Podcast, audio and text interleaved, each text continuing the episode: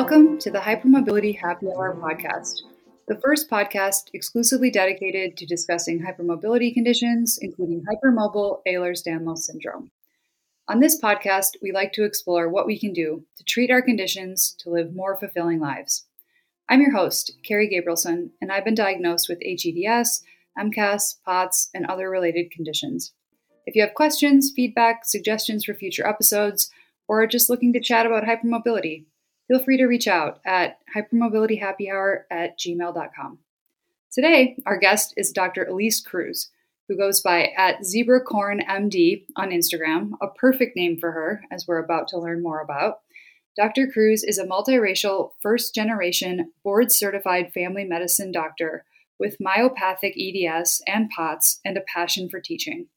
She obtained her degree from the Ohio State University and did her residency training at the University of Minnesota Medical Center Smiley's Clinic. Elise now works at Allina Health in Blaine, Minnesota, and she's developed specialized knowledge and expertise in diagnosing and treating various types of EDS, including hypermobile Ehlers-Danlos syndrome. Dr. Cruz, hello, and thank you so much for joining us today. Carrie, thank you for that introduction and thank you so much for all that you do for the hypermobility community. I'm honored and grateful to be here today with you. And I wanted to just add a few more things just for overall inclusivity. Um, I go by pronouns she, her, hers. I'm an olive skin tone, multiracial, feminine presenting person with bright magenta hair, visible tattoos. I'm wearing a comfy lilac sweater. And in all honesty, I am in my pajama pants. Um, I also do want to acknowledge that the land that I reside on is the land of the Lakota and Anishinaabe. Thank you so much for that wonderful um, contextualization and that inclusivity. That's such a great example. And I'm thinking how I need to start doing that. Um, in other episodes, you did it so effortlessly, and I've been sort of confused in how to do that. You did it really excellently. And thank you so much for your time. I'm so excited to speak with you. You are just amazingly knowledgeable and you have such a great um, presence in social media and and you're doing so much to help the um, hypermobile and EDS communities. And you are a rare example in the EDS community of someone who was diagnosed fairly early in life. Can you tell us a little bit about how you were first diagnosed and what your early manifestations of EDS were for you? Absolutely. You know, I, I think my situation is definitely a rarity, and it was actually more of an incidental diagnosis. Um, I have a twin sibling, and both them and I were showing signs as young as three or four of you know joint hypermobility. We had significantly flat feet, and we kept complaining to our mother like our, our feet hurt. We would be out, you know, walking at a mall or just out in the community, and, and we would complain of our our feet being in pain. And my mom's like, "That's that's weird. You're kids." Um, and so, due to those symptoms, we eventually did get connected with a pediatric orthopedic surgeon who who did an experimental surgery to help with our pe- our pes planus, as we call in the medical field, flat foot, um, around the age of eight it actually wasn't until we started dislocating in puberty and then incidentally a cousin of ours was diagnosed with eds that the orthopedist all of a sudden kind of put all these pieces together between you know our significant joint hypermobility our joint pain and dislocations and was like oh this this is Ehlers-Danlos syndrome. And you know, at that time, you know, I, I, got sent to physical therapy, given some general knee braces, and kind of that was about it at that point in time. Um, but it was it was really eye opening when I've worked with many patients. How many of them, you know, it will go 10, 20 even 30 years for some people to get a diagnosis. I think right now in the literature, it's showing about 10 to 12 years on average from the start of symptoms to actual diagnosis. Yeah, in fact, I was just looking at that research yesterday, actually, and I saw, I wonder if I still have it pulled up here, the Demmler et al. Wales study, which is amazing, and I highly recommend anyone check out if they haven't read it. They talk about a mean of 14 years between first clinical manifestations and actual diagnosis. But for 25% of patients, this delay lasts over 28 years. And I'm just thinking, that is so unacceptable. That is so long like that's mm-hmm. a that's a full adult lifetime. That's almost two full adult lifetimes. Like yeah so it's uh, incredible that your mom picked up on you know the, these early symptoms and the feet pain and that's something that's really common in eds and so great you were able to get connected with someone who could give you answers so young because it still feels like EDS knowledge is in its infantile or maybe even pre-infantile stage in, in, a lot of places, and so that's amazing. Um, and you also have what's considered one of the more, more rare types, but it's important to recognize like there's never been a population study at all, so we don't really know which types are rare or not. I mean, we know pretty well that HEDS is definitely not rare, um, but the other types, it's just really hard to tell. But you have one of the definitely more rarely diagnosed types of myopathic EDS. And I'll be honest, I know virtually nothing about that type. Can you tell us about what myopathic EDS is and how it differs from other types of EDS? So, myopathic EDS, or some kind of called MEDS, um, is is quoted to be a one in a million kind of diagnosis. I think in the medical literature, when I was last looking, there's I think only 12 persons that have ever been, you know, formally diagnosed with this condition. Um, I was diagnosed as a hypermobile EDS for over 20 years, you know, and I, I was privileged in the last six months to pursue genetic testing. And I, trust me, I was, I was not expecting those results, but I did find it very interesting with all of my consultations and seeing patients. There were just many times where I felt like my symptoms didn't fully align with hypermobile EDS for what I was seeing for some of my patients. I definitely had the hypermobility. And when I look back at at you know the the general criteria for hypermobile yes I, I look like it on paperwork but when you go down to the genetic level you know i i have you know the myopathic COL12A1 abnormality in my case, I have a dominant form. So that means out of the two genes that I received from my parents, um, one of them is abnormal. We do see with myopathic, there's actually two forms, both a dominant and recessive, meaning either one abnormal gene change or two um, gene changes, um, one from each side of those genes, um, causing uh, the things that we often will see that manifest manifest for myopathic EDS. Um, often, when we're looking at someone with myopathic EDS, especially the recessive form, forms. We'll see a lot of muscle weakness very early on in life. Um, we also will see things like muscle contractures more in like legs, knees, arms, elbows, but definitely seeing hypermobility in what we call more the distal joints, so in fingers, ankles, feet, toes, things of that sorts. Um, often we'll also see with myopathic, similar with hypermobile or other types of EDS, is atrophic scarring.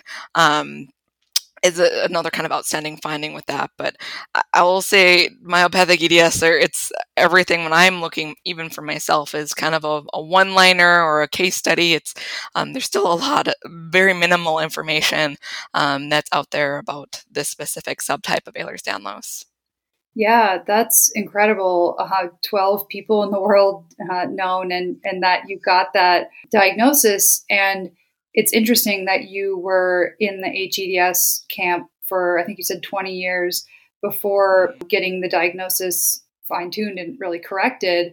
And that kind of makes me wonder about that one in a million figure and how many other people out there with HEDS or don't don't know about EDS at all who may also have MEDS. So, you know, I wonder if you're really one in a hundred thousand, one in ten thousand. Um, but regardless, it's incredible that, you know, given the almost complete, you know, lack of information about that specific subtype, that you were able to to get that diagnosed. And it's a it's a great reminder of the importance of getting an accurate diagnosis and how you can have one diagnosis and think it's accurate or most of the way pretty accurate, but there's always more to learn and, and that these things can can change and, and get more precise over time. Yeah, and I I tell people all the time, you know, connective tissue disorders. There's there's over 200 that we're aware of at this point in time. And I remember med school. I think I learned all of a dozen. Um, mm-hmm. Um, and I say con- connective tissue disorders are like walking into a paint store asking for the color blue. You know, how many different kinds are there? They're all blue. They're all different and unique. And some look so similar you can barely tell difference. And some are so different that you're like, well, yeah, those are you know that's baby blue, that's navy blue. Mm-hmm. Um, and so many times I'm floating in this you know sea of blue. I'm looking for that specific specific blue with EDS, and sometimes it's finding that very unique one um, for a per- person so I can help them with their best treatment and management. Yeah, I love that metaphor. It, that's such a great descriptor, and I think it's easy and it resonates with virtually everyone.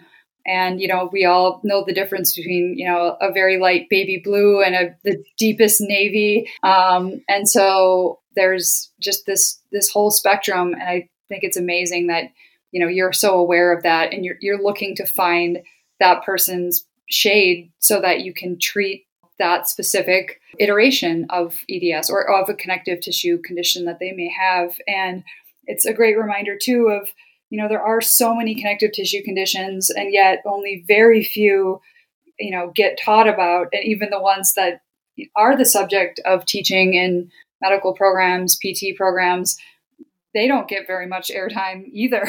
so it's uh, it's really a wilderness, um, and uh, so I I really admire your um, you know close eye looking out for those individual shades, and I think that's a really beautiful metaphor for uh, this condition, which is so perplexing in part because it is made up of such a wide range of clinical presentations and just of people's lives and um, I'll I'll never forget sitting in the back of my med school classroom and finally I see EDS up on the board. I'm like, "Yay, we're talking about it." And it was literally two PowerPoint slides. It was all classic EDS and the examples were so vague and I'm just like the little zebra kind of raising my hand in the back and kind of being like, "You're a first year med student. Why are you saying anything?" And I'm like, "Okay, never mind." Oh, oh. what a bummer. Yeah. And I know. because it's such a great opportunity, I mean, to learn from people that actually have these conditions. And, oh, yeah, that's a troubling issue in the community in general. There's a lot of research going on that doesn't actually take into consideration the experiences of people with EDS, which I find mm-hmm. really troubling. Um, yeah, I, I, heard about one really big research endeavor that was going on um, where there was an inquiry made as to why there weren't um, questionnaires sent out to the patients you know, in connection with what was being done, because that had been done in other instances and that the response this person got back was something to the effect of, "Oh, the doctors don't need to ask the patients because they already know about EDS." And I was like, "What?" Like, you know, oh, even right, like even for the most compassionate, understanding listener, there is no substitute for someone living with these conditions and and their perspective. And so, uh, I just I really hope future research goes in the direction of um, at least having patients with EDS, you know, as consultants on projects, helping to kind of guide this stuff. Because as I'm sure you're very well versed in the subject, there's a lot of nuance and there's a lot when it comes to EDS that people are just not comfortable talking about, or they don't even they're not even aware that some some symptom or something that's happening is quote unquote a thing like it's just their normal experience and so it, you know, especially for people that don't grow up or don't have other hypermobile or people with Ehlers-Danlos around them, it can be so hard for patients to even make, you know, sense of what's going on in their bodies, let alone an outside observer. So, um, we we don't do a, a, good enough job of educating people of of our bodies. Mm-hmm. I mean, many of us, we what we experience every day is what we we think is normal until someone tells us otherwise. Um, and so that's what's been kind of beautiful of connecting with patients. You know, that that decompression, that just that you know high anxiety to all of a sudden someone just leave, giving that sigh of relief when they look at me and they're like, "You have EDS," and I'm like, "I do." And they go, you get it, you understand. And just that level of just that big sigh out and just seeing, seeing that, that vulnerability and trust from a patient. I mean, it's, it's absolutely priceless. Um, during my time spent with them. Absolutely. That's incredible. And I can only imagine how validating and, and wonderful that would be. And here's looking forward to a day when a lot more patients with EDS will have access to physicians, if not with EDS, people that are very well versed in a way better scientific foundation than what we have right now. Because even with HEDS and classical and VEDS, like there is just not nearly enough real rigorous scientific peer reviewed research on really any of this. And so, yeah, it's it's a tough time, but people like you give me hope that, you know, you're you're fighting the good fight. And in your current practice, you work with many patients with EDS and other hypermobility conditions. First, let's talk a little bit about the diagnostic process, something that can be incredibly challenging for many patients. How do you go about assessing and diagnosing connective tissue conditions like EDS? How do you find their particular shade of blue, so to speak? Um, so that that's a fantastic and wonderful question because it's it's it's very very complex and kind of extensive you know i i tell people all the time you know it's not one thumb trick one finger trick it's it's not the oh, i can i can easily do the splits kind of thing it's it's looking at that full picture of someone and taking a step back um, and looking at that history family physical um, injuries surgeries all of those things you know i've i've been seeing eds patients i kid you not since literally my first day in clinic as you know as a junior doctor as a, as a resident a first year resident or known as an intern um, i had a patient on my schedule who was, um, it stated fibromyalgia as a diagnosis. They were in their early 20s. And I know that often fibromyalgia can be a co occurring condition, but it also sometimes can actually be a misdiagnosis for EDS. And I kind of went on a whim and I kind of looked at them and I'm like, do you have issues with your joints dislocating and the look on their face going like wait wait how do you know about that i, I can't believe wait who did you see that somewhere in my chart um, and then we we realized after kind of talking a little bit further that this was potentially a misdiagnosis for the patient but um, it, i didn't have a big significant jump up of my consultation so probably about 2021 as in most uh, eds resources one of uh, my name got posted on an online eds support forum um, and then the herd as we say came a running. Um, my current consultations when i'm evaluating a patient are usually about an hour long for my initial consult even if someone has a prior diagnosis. Um, I have seen it take up to two hours sometimes and over several different visits just for me to get maybe a more extensive history intake, um, depending on you know every single patient. A large majority of the time I'm spending going through history, family history, previous diagnoses. Um, I'm look. I'm also going through a pretty extensive list talking about symptoms that patients may not have put together or other providers not, may have not put together, realizing this may be related to a connective tissue disorder. Um, I tend to surprise my patients because the physical exam is a lot more more extensive than they have done usually with other providers. It usually takes me about 10 minutes plus or minus depending on what's going on with the patient. You know, I'm looking at majority, if not all the joints. I, I look beyond the Beighton score because we've definitely seen hypermobility outside the Beighton score. So ankles, kneecaps, uh, finger joints, shoulders, you know, looking at all of those things. You know, I'm, I'm physically touching skin. I'm, a, uh, I'm assessing the texture. I'm looking for scars and looking for stretch marks and abnormal locations. I'm listening to someone's heart. Am I hearing any abnormalities there? I'm measuring joints to see, you know, how much are they hyperextending? Is it, you know, what we would consider kind of a, a typical range or, you know, is someone, you know, pretty significantly um, you know over hyperextending their elbows um, i'm even you know measuring people's arm spans. I'm looking to see how long their arms are to how tall they are. I'm looking for those things that we often will see in eds community. I always tell people this consultation is a truly head-to-toe evaluation both historical and physical. Um, I, I feel very blessed with my background and training as a family medicine provider. I am that big picture person. I'm taking that step back and putting all those pieces together. You know I'm again with family practice, you know, the youngest patient I've seen for evaluation is five years old, and the oldest patient I've seen is, you know, 86, and I've seen all those ages in between. And I'm able to do that not only as my personal background, but my training in family medicine. That's incredible. And I'm so happy to hear that you go beyond the Beighton score because uh, I've been been reading and learning about thanks to some amazing guests who were on the podcast recently, but the episode uh, I think will be out by the time this one is out, but they really opened my eyes to the issues with the Beighton score and how, shall we say, I guess incomplete at best it is. So I think that's wonderful um, that you do this whole person detailed analysis. There's just so many issues with the kind of formal diagnostic criteria that actually that I've learned about through doing this podcast and thanks to the comments of listeners and conversations with doctors.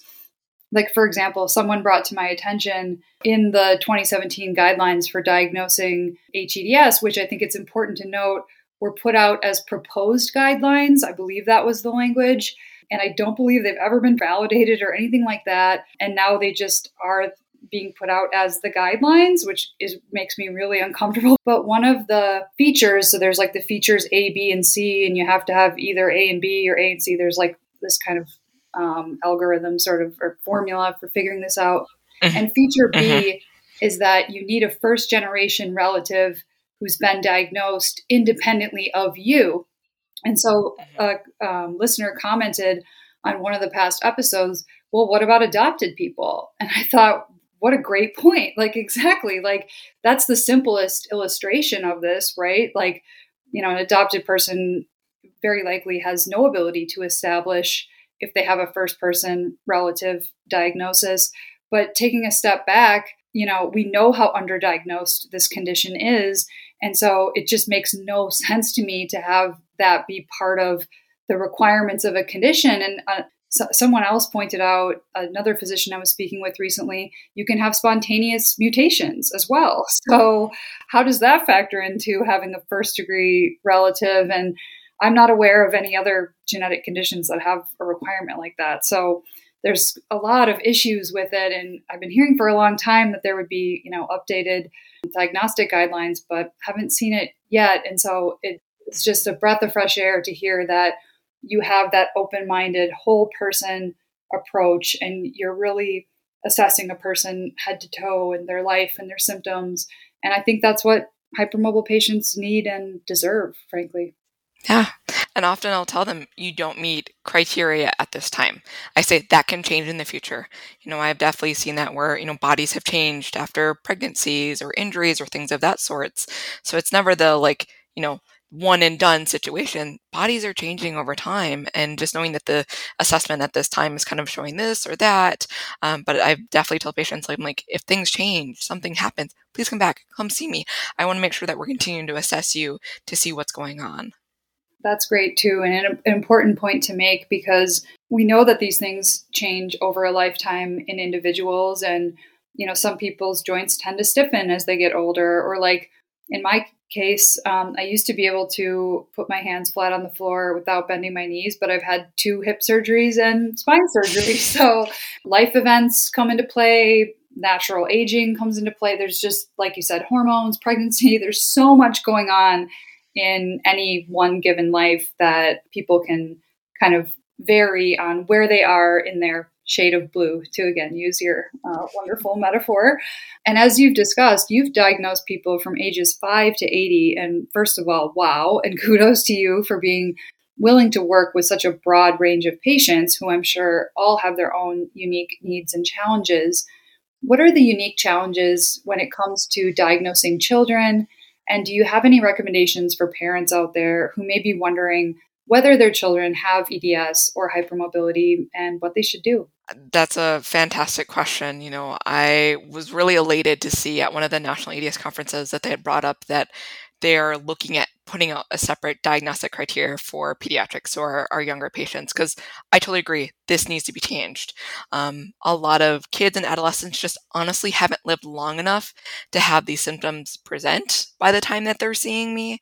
You know, I, I can look back and say all of my atrophic scars I didn't get till I was in my 20s, you know, after surgical procedures. I, I had none of those when I was younger, when I was assessed. Um, and many kids and adolescents just don't meet all of the quote unquote clinical diagnostic criteria we need at them t- at this time. And there's many patients who I, am definitely seeing joint hypermobility, pain, things that we would consider uh, not typical for that person's age that i'm assessing this almost you know annually um, to see is something changing. You know puberty is a common quote unquote what sometimes we would call trigger um, that we'll see for patients. Like i said i remember i started dislocating in puberty. Of watching these people over time. Um, many of this we'll often see for family members who, you know, uh, a parent has a diagnosis and they, they definitely are seeing similar things in their, you know, in their children that they saw in themselves. And so that's why I think it's so important with these kids is that we don't say, oh, well, you don't, you don't meet the, the the adult checklist, which is meant for a fully grown post puberty person, um, and that we're looking at them with the full lens as well as believing them. I think that's what crushes my heart so often is people saying, you know, I expressed how much pain I was as a child, as an adolescent, and wasn't taken seriously. Um, so I, I'm just hoping that with these new diagnostic criteria, hopefully, I think by the end of the year is what they kind of estimated that they would come out, that we can get more persons diagnosed earlier so that we can continue to get them support earlier on and get them better quality of life. Absolutely. I share your vision and that dream wholeheartedly. I think it's so important to make that point about the damage that's done when people are not believed. There's a double edged sword, like almost everything when it comes to hypermobility, it feels like. In some ways, it feels like medical gaslighting is starting to get more attention and people are becoming more aware of it. And then you see things like that Daily Mail article that I'm sure a lot of listeners have seen that said, uh, yeah, you know, um, yeah, that was your heavy sigh was a great diplomatic response to that. For those listeners who don't know, there's an article that came out in the Daily Mail basically suggesting that a lot of, especially young women, are going on TikTok and kind of getting the idea that they have invisible illnesses and was very dismissive of a variety of invisible illnesses, including MS, I think was mentioned in there. And, and so we have these kind of polarizing directions when it comes to this issue, but at least it's being talked about. And the reaction against that article has been strong. I know there's a petition out there to have it taken down. I think it's maybe on change.org, I'm not sure, but yeah, so it's it is a huge challenge, but I agree like that validation and that that listening because uh, most patients I think are reluctant to come forward with descriptions of their physical condition, especially to someone who doesn't seem open or receptive to those things. So, in my experience, you know, hypermobile patients really seem to, you know, think a long time before they go to the doctor, really prepare their kind of description of events. And I've certainly experienced just being completely dismissed. Just, you know, we've all heard the phrases, uh, you know, for me, I was told, I see women like you all the time. You're just trying to have it all. That's what this is. And it's like, it's it's devastating and it's it's a huge issue and it damages the patient doctor relationship it damages trust in the entire you know medical institution and it is a barrier to proper accurate diagnosis and treatment and so it's a huge issue and so thank you for spotlighting it that's one of those those first things that I've said to patients, you know, after a diagnosis. Like it, it was never in your head it's been in your joints and let's see how we can tackle that and give you a better quality of life yes. and people are just yes it just it's just one of those moments um like i said it, and everyone's reactions are so different when they when they get a diagnosis but uh, that moment of validation for so many patients i mean it's to, to to be able to see that is you can hear me now? I have no words to express it because it is it's such a beautiful thing to see someone truly truly being able to to understand their health. Absolutely. Yes, definitely. That's a beautiful moment out of a out of a really terrible situation. And we hear that all too often that suggestions that EDS is in the head. And unfortunately there's a lot of literature out there that suggests as much. And I and others have looked at that literature and there's a lot of issues with a lot of that literature um, which we definitely don't have time to go into. But uh, even recently, there was an article came out suggesting that POTS was the result of fear conditioning, and I know that got a big reaction from the community, and it caused a pit in my stomach when I read about that because I'm just like, ugh, like most people or many people I know with, with POTS had some kind of infection or some injury period of um, recovery from surgery, a major hormonal event, something like that, very physical that precipitated their POTS. Not everyone, for sure. I think to suggest that POTS is the result of fear conditioning is a wild overstatement. I haven't even gotten through the whole article, so I, I need to read it and dig into it more. But um, yeah, so and, and it's it's interesting to me because I started learning more about the types of tissue to try to get a better understanding of, of this condition and, and what I could do about it. And I learned about the four types of tissue, you know, endothelial, like organ, muscle, connective, and nerve, like neuron tissue. So I thought, wow, the irony is that connective tissue is everywhere in the body. So this, like, you know, bones are considered connective tissue. That kind of blew my mind, like parts of the blood cells, blood vessels have connective tissue? It's 70% of our body. I tell people we, I, I describe an EDS body as a, a home built with jelly screws. Like it, it's together. It definitely needs a little bit more work than a, sometimes of maintaining than a typical house, but it's you know it's it's your whole body, and that's why we see that you know from head to toe.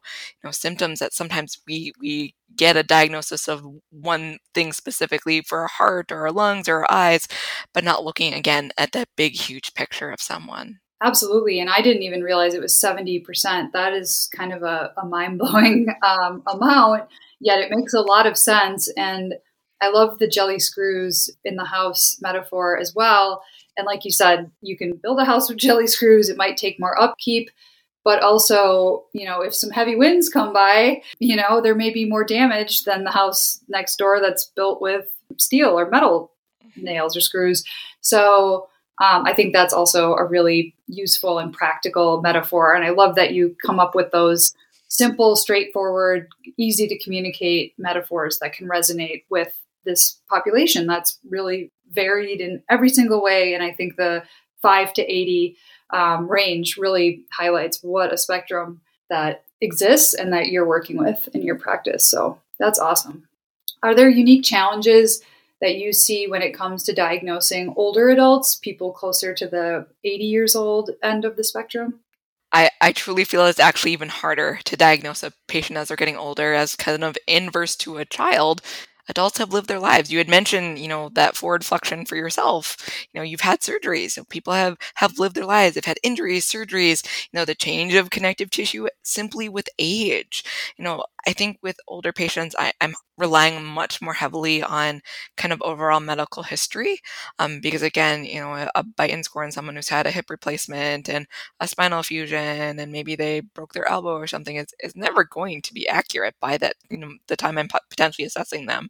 Um, so it really is looking at that full picture for that person to help with that, you know, accurate diagnosis. That makes so much sense. And yeah, so many life factors that are coming into play when you're diagnosing people that have been through a significant period of life and making it that much more challenging. The, the Demmler study suggesting that 25% of patients are waiting 28 years for a diagnosis you know, we know there's a lot of people out there who are undiagnosed. And so this is a huge issue. And so, again, I just have complete respect for your. Uh, your scrutiny in finding the particular shade that fits the patient that you're you're seeing in front of you and being able to look at them as a whole person i think that's uh, that's amazing in light of this kind of wilderness and lack of reliable information, data, scientific studies. And you have a particular passion for teaching, which is also amazing. And we need that so much, especially from knowledgeable people like yourself. How did that passion develop, and what have you done to educate other physicians about EDS? So you can totally laugh at my answer because it's a total millennial answer.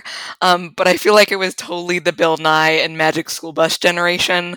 You know, science was cool. It was accessible. It was it was always captivating to me. I loved science. I, you know, watched the world out of all of those things. You know, having it on VHS and playing it over and over again. Um, I grew up, my mother went back to school for respiratory therapy and eventually for nursing um, as a single parent when I was a very young age. So I had always I'd been around medicine, but not like formally. You know, she she was a first generation college student. Um, when I was growing up, I felt like I had amazing, passionate science teachers both through middle school and high school. And I mean, these were just awe inspiring, brilliant persons that just loved teaching people to explore science and to love science.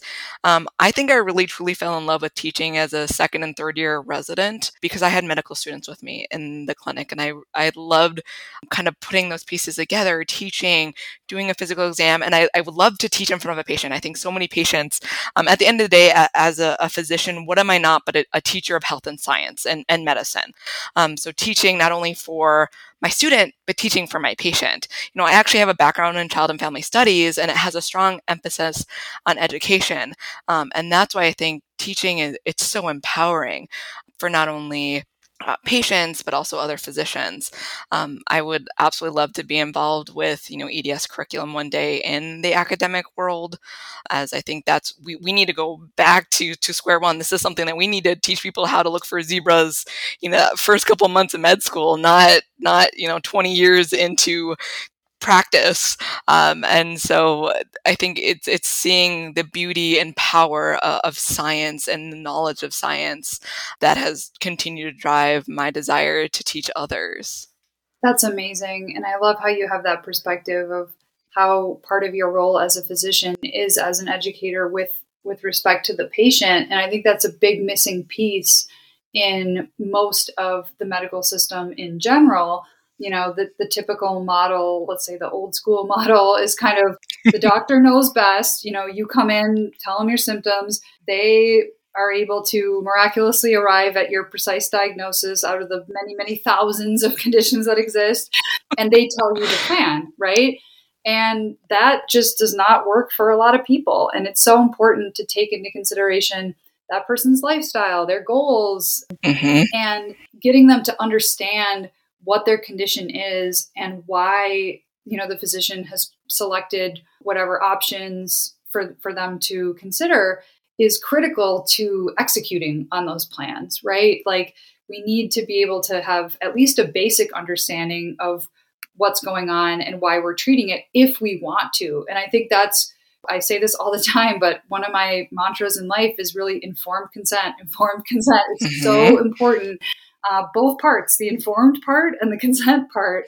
And mm-hmm. you can't have that without a respectful relationship that really takes into consideration that person's needs, understanding how much they want to understand, and, and all of that. And so I think that's an amazing foundation. And then that, and then to be using that experience that you gain from clearly being a good listener and picking up on what patients say and your own experiences and putting that all together to to speak to other physicians.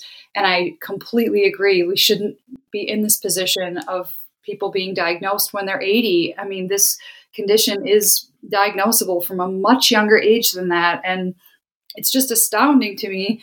And i know i say this all the time and so i'm you know sorry to the listeners who have heard this six times before but I mean, Hippocrates first described hypermobility in 400 BC. Ehlers and Danlos did their research over 100 years ago.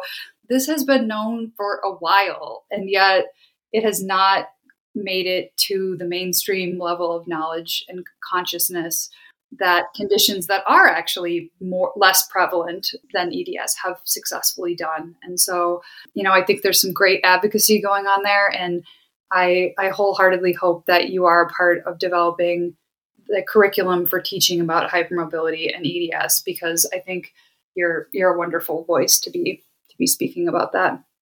And so what has it been like for you also being a multiracial first generation family medicine doctor with EDS? I assume there must be some some unique challenges um, that go along with with your role in the medical field. Absolutely. I would say it's one of the most bumpy yet rewarding, you know, parts of my life. You know, as a, a first generation physician, you just often don't even know what to ask or how to ask or who to ask.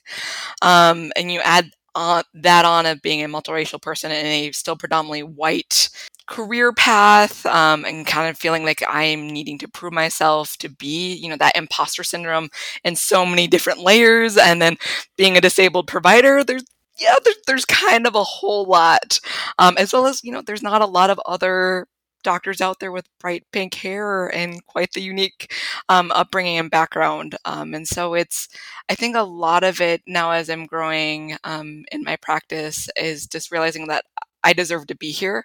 My voice is, is absolutely worthy of being at the table um, and not only for myself but for my patients and all those that potentially may follow my footsteps and those who have taken those giant steps before me.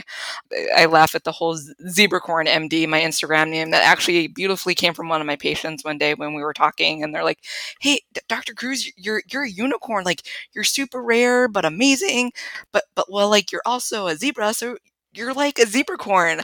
Um, and so I just kind of giggled and laughed, but I felt like that was such a beautiful combination. I, and I've told patients in the past, you know, sometimes it takes someone from the herd to know the herd, to understand the herd, um, and so that that's has made patients smile. That understanding of that, the mutual of understanding of of our conditions with one another, and though we all have unique stripes and unique experiences, at the end of the day, we're we're all zebras, and we just need to be t- be taking care of the dazzle, which is, if you don't know what a dazzle is, it's the the herd of zebras called a dazzle. So yeah, we're fancy, we're a dazzle. yeah, it it's such an inspiration to me how authentically you are living your life and I loved how you said you've come to the realization that your voice deserves to be heard. And I'm thinking, like, of course it does. Like, you're one of the most brilliant people out there right now. But, but yet at the same time, I totally understand how that was a path. I mean, not totally. I mean, I certainly don't have the unique challenges, but I've struggled with imposter syndrome and, you know, that sense of not feeling like I fit in with the the status quo. So I think it's incredible not only that, you know, you've persisted, but you have you have such a great attitude in the face of you know so much adversity and and like i said you you really are um, authentically you know living your life um, you know as a disabled physician as a multi uh, racial physician just all these things you know and, and to embrace that and to have patients reflect that back at you in such a wonderful way and give you such a beautiful fitting nickname like that's really oh, it warms my heart in this cold climate right now. So um, that is truly wonderful. Now let's talk a little bit about treatment. Do you have a specific protocol or a way of approaching treating patients with EDS, or is it completely dependent on that individual person's needs? So I, I don't have a set protocol per se. I do usually see patients after I've given a diagnosis doing what's called a first line management. So we're talking a, a, lot of things about the importance of, you know, moving our bodies in a healthy way, um, hydration, fluid, electrolytes, talking about food sensitivities, talking about just general things of pain management, be it bracing, taping, mobility aids, um, pills, topicals, you, you, name it, kind of talking about those. And then talking about mental health because with an invisible disability, there is a lot of struggles that we face both in our community and the general ableist community that many of us live in um, overall. and I, I don't want to have a set protocol beyond kind of my general foundations because I'm there to kind of, you know, meet every person at, at where they're at. You know, as I kind of talked a little bit earlier, is is my evaluation even for someone that has a pre- previous diagnosis, I'm trying to learn someone's stripes. I'm trying to figure out, know, what's going on for them particularly so that I can take the best care of them. Um, you know, every zebra has a similar pattern, but we're still all unique individuals. You know, I, I try to meet patients where they're at, see what their list of concerns are, and kind of hit from the highest priority and kind of go there. I tell people, if anything, give me time. You know, there's a lot of different things and co occurring things that are going on with EDS, and being a solo team um, for evaluation, not in overall management, but being the, the one of the the lone providers doing this care sometimes is you know when you're a finite one source one resource it's in and of itself it can just be challenging to you know i wish i could have a full week of, of uh, having a diagnosis and going through all the things but sometimes it's just those visits over that first year or two where we're truly going through all these different evaluations to get more answers for patient to see what we need to be doing for treatment. I think that's such a great perspective and i think it, it does make sense to not have a set protocol because we are dealing with you know such a spectrum here when it comes to hypermobility conditions. And again, I just that's it's amazing that you are looking at that individual, you know, for all of their specific needs.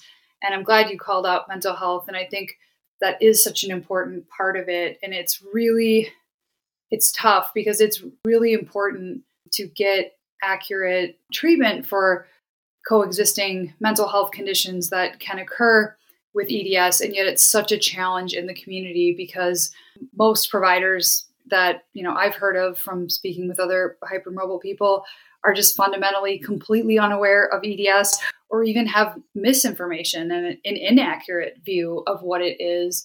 And so it's again the dream that someday providers will be educated in a more appropriate, scientifically accurate way about how the unique challenges and, and experience of EDS can result in in mental health conditions. And you know i make the point that like if if there was a person whose hip was popping out all the time and they're having muscle spasms so they can't you know work as they did before they can't socialize like if they weren't experiencing some degree of anxiety or symptoms of depression like that might be a symptom of some kind of like dysfunction like it, it's normal that we experience anxiety and depression along with the symptoms we have, especially when they're untreated, and especially when they're untreated and we're being told they're all in our heads. so, a lot there for sure.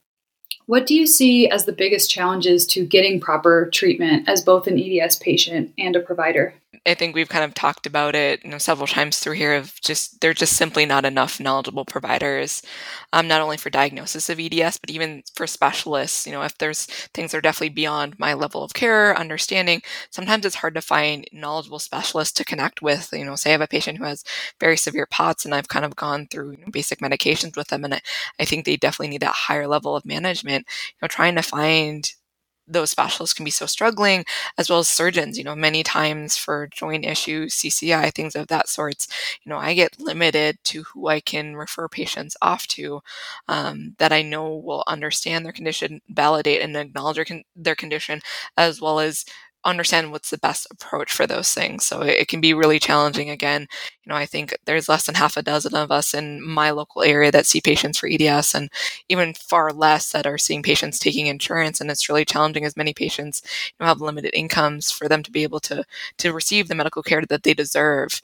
um, for things. You know, often I'm I'm my network of persons I work with, be it physical therapy, other specialists, um, therapists, you name it, you know, I am often connecting through word of mouth from other patients um, to these, you know, providers, because again, there's there's not there's no lovely EDS brain sometimes. Um, it's just the reality of EDS brain when it just goes whoop. Mm-hmm. Um, um, but yeah, the the the challenges of, of trying to find others that not only know this but are are understanding the best approaches for that. You know, it's it's also a tough balance for me. You know, managing my own symptoms and my expectation of of being at the level of my fully able body is uh, colleagues every single day. You know, I I do have some accommodations, but many of my accommodations are kind of at that same level of some of my able-bodied colleagues. You know, I'm I'm unable to work full time because I know physically my body could not fully handle and or recover properly if I was working five days a week. And I know I come from a place of privilege being able to do that, um, but it's it's been challenging um, in that workplace of of having having to navigate that being a disabled provider and trying to get those around me to understand when it's that constant education you're already doing for not only patients but yourself. Uh, but it's it's it's tough. Again, I, I I hope and believe that one day that we're we're gonna have so much more knowledge and understanding and get these patients, all these patients, uh, an earlier diagnosis um, and better management and treatment for them. Absolutely. And I'm so glad you highlighted the issues of lack of access. And like you mentioned, there's very few providers that even will see patients with EDS and have a baseline level of knowledge, and then a much fewer subset of that who will uh, take insurance. And that's a huge issue for so many people and something that I really hope with continued advocacy and you know the great kind of awareness that people like you are raising i'm hoping fingers crossed knocking on wood um, for a brighter future on that one because yeah the community deserves much better than what most people are experiencing now uh, are there resources or other materials that you recommend for patients who are newly diagnosed with eds or are looking to learn more so I have a quick like dot, what we call dot phrase in the, the medical chart world where I put in a literally a period and a few things after it and it pops up this nice little list. But I kind of have my three basic books that I kind of go back to and point to for patients. One that's more medical, one that's more the personal patient insight, and one that's talking about physical therapy. So I think everyone, most everyone in the EDS community is pretty familiar with Disjointed. Mm-hmm. I think it is a beautiful book and very well written. I always tell people it looks super intimidating and yes, it's 600 pages. You do not need to consume the whole thing, but no, this is a really good resource for a person to look at and you know be it bits or chunks, but that book in and itself, I think, is um, is so eye opening, and as also I think is a great resource for providers who want to be more knowledgeable and have you know an at hand resource for them to review. Mm-hmm. Um, I Christy Cox's new book is is wonderful, and I'm so glad to finally have a patient perspective to share with my patients.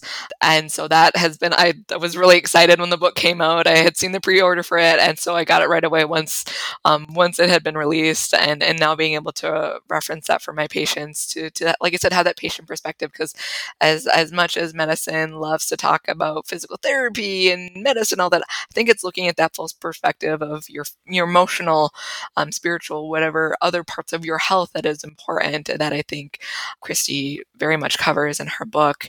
Um, and then I, I, of course, I nod my head to the the Mel Downey physical therapy book.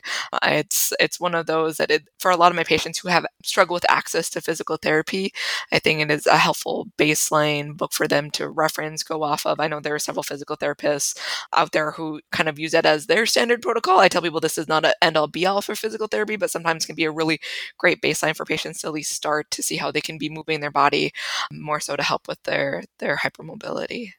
That is such a concise group of resources that I also fully endorse all three of them.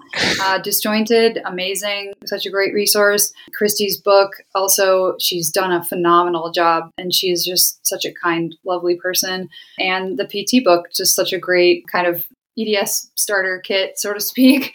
Great mm-hmm. place to start, and like you said, disjointed. Like it's it's very long, and it certainly can be a bit daunting. But you know, for patients out there, feel free to look at the index of chapters and see what chapters speak to you and your issues and start from there. And you might have the experience like my grandmother read it and she started reading it just to read the chapter that I had contributed, but she said, This is so interesting. And she ended up reading the whole thing. And I was like, Wow, you read the whole 600 pages, really? I'm like, It's pretty dense. But she was like, It's just so well written. Completely agree. It's really a a great piece. And thank you so much for joining us today, um, Dr. Elise Cruz. And thank you for your tireless work in raising awareness about EDS and treating underserved patients with EDS and other hypermobility conditions. Your work is so very much appreciated, and it's incredibly inspiring to see people living with EDS like yourself on the front lines of helping patients in the community and working to educate other providers in the medical field. It really makes me hopeful. I'll have to say, Carrie, today has been an absolute wonder and a, and a, total privilege to be with you. Again, I want to thank you for your voice, you know, uplift, uplifting and, as we can say, holding together um, our hypermobility community. You have truly um, been a voice for the voiceless, and I, I can't thank you enough. That's incredibly kind. Uh, thank you. Uh, well, that's all for this episode of the Hypermobility Happy Hour. Thanks for listening. We'll see you next time. Bye.